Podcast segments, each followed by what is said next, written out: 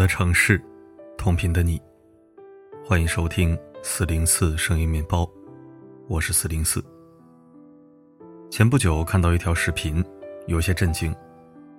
视频里，一个穿着淡蓝蕾丝花边睡衣的女生，往自己的腰腹处扎针，上面写着：“六点半起床打个减肥针，每周一次，控制食欲杠杠的。”后文还赫然写着：“关键是没副作用。”如此信誓旦旦，却没有任何根据。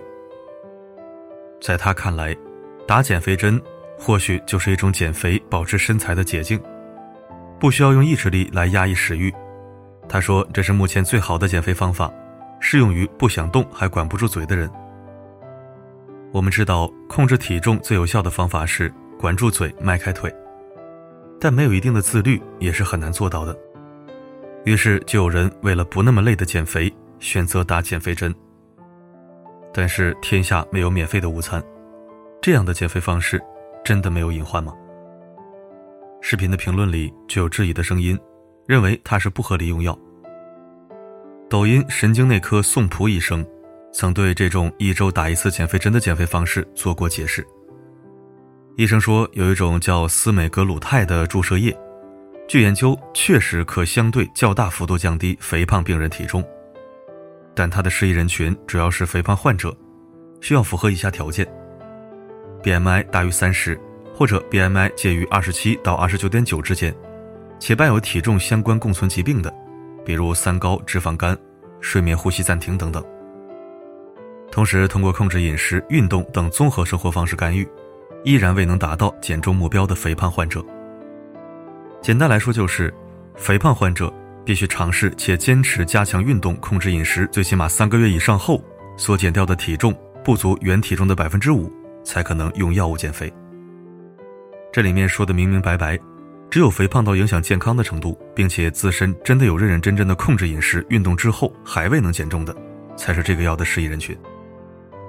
司美格鲁肽最早研发出来适用于治疗糖尿病，通过延缓胃排空来达到减少进食、控制血糖的效果。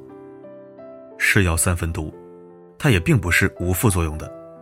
最常见的就是胃肠道反应，比如恶心、呕吐、腹泻、厌食等，毫无副作用是无稽之谈。并且在我国，这种药并未批准用于单纯减重，这与上面评论说的非合理用药不谋而合。那位女生怎么看也不像是一位肥胖患者，打这种针单纯只是想无痛减肥，却忽视了它可能存在的危险。再者，这也令人感到不解：为了减肥，真的不惜做到这种地步了吗？我以为他只是少数人，但令我想不到的是，即使在医生的科普视频底下，依然有很多人宣称自己打了针，减肥效果显著，无事发生。五十六公斤打了一针，现在四十八，过程就是上吐下泻，还打搜嗝。我打了快两个月了，没什么感觉。我打完一针了，一个月十一斤。我万万没有想到的是，这个科普居然还能有反向安利的效果。有人问，一百斤能不能打？有人说，说是多少钱让我死心。感情他们就压根没有把这个药能怎么用，会有什么副作用放在心上。他们的眼里，只看到可以减肥。除了减肥针，还有一种既不用控制饮食又能不长胖的方式，叫催吐。想必大家都有所耳闻。央视之前曝光过一段视频，让人触目惊心。一位女孩将塑料管插入胃里五十公分，以达到催吐的目的。这种管子又被冠上了一些好听的名字，仙女管、兔兔管，而催吐的群体也用兔子来作为昵称。无论是仙女管还是兔子，他们都在用偷换概念的方式，把这种行为合理化、流行化。曾经有一个博主。采访了自己催吐的同事，同事并不胖，甚至可以说是苗条，但他依然选择这么做。即使他说：“其实我并不避讳说这个事儿，因为我自己也觉得挺离谱的。”博主问他是如何养成催吐习惯的，他说：“因为又懒又馋吧。”他喜欢看吃播，有时候吃播会推荐一些减肥产品，说吃了就能像自己一样不节食不运动也能瘦。但是同事吃了一点都没有效果，于是就开始尝试所谓的捷径催吐，同事说自己知道催吐的危害，但是他有时候会魔怔到，有人问他瘦重要还是健康重要的时候，他肯定回答瘦重要。究其原因，他说虽然社交平台上确实有很多人宣称不要外貌焦虑，但是那些告诉你不要焦虑的 KOL 都是一个比一个瘦的，一个比一个漂亮，甚至你不够漂亮就根本不能成为 KOL，所以你不要去相信他们的鬼话。你不焦虑了，你变胖了。是不是相当于那些 KOL 在某些赛道上把你甩得越来越远了？他们不容貌焦虑，是因为他们有容貌，他们不需要焦虑。这个世界已经给予他们太多了。你可以因为长得好看，就可以过上别人几辈子都卷不来的生活。所以我就觉得，是不是我瘦了以后也可以享受这些优待？同事所在的兔子群里，每天都有上千条信息。几乎所有人都在暴食和催吐中反反复复。产房有喜，九斤六两，好厉害！我最多四斤。他们把催吐称为生孩子的生，在群里分享自己呕吐物的重量。其实他们都知道，长期催吐有百害而无一利，但他们依然选择这条道路，就像明明不需要，却还是要坚持打减肥针的人。他们的理由就是。他们认为只有变瘦才能变美，只有变美才会受到世界的优待。但是他们却忘了，美不仅仅只有瘦这一种类型。用模具般的同一审美去评判生来就注定不一样的个体，难道不可笑吗？他们搞错了美的底层逻辑。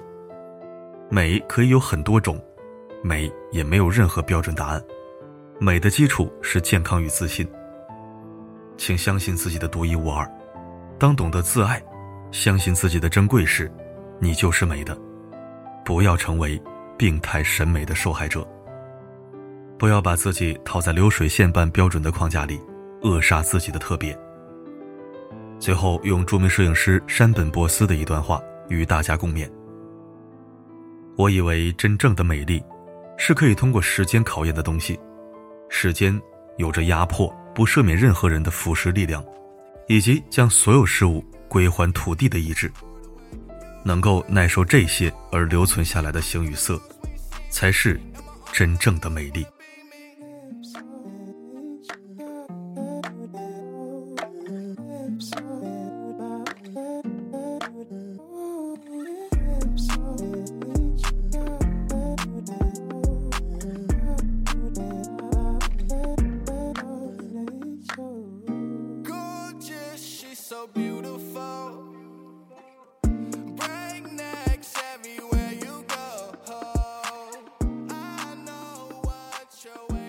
感谢收听。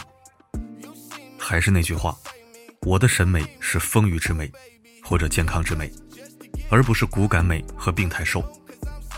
当然，我的审美不能代表什么，只要是健康状态下的美，就都是人间至美。今日周五，周末驾到，愿你休息好，心情好，精神好。好了，今天的分享就到这里，我是四零四。不管发生什么，我一直都在。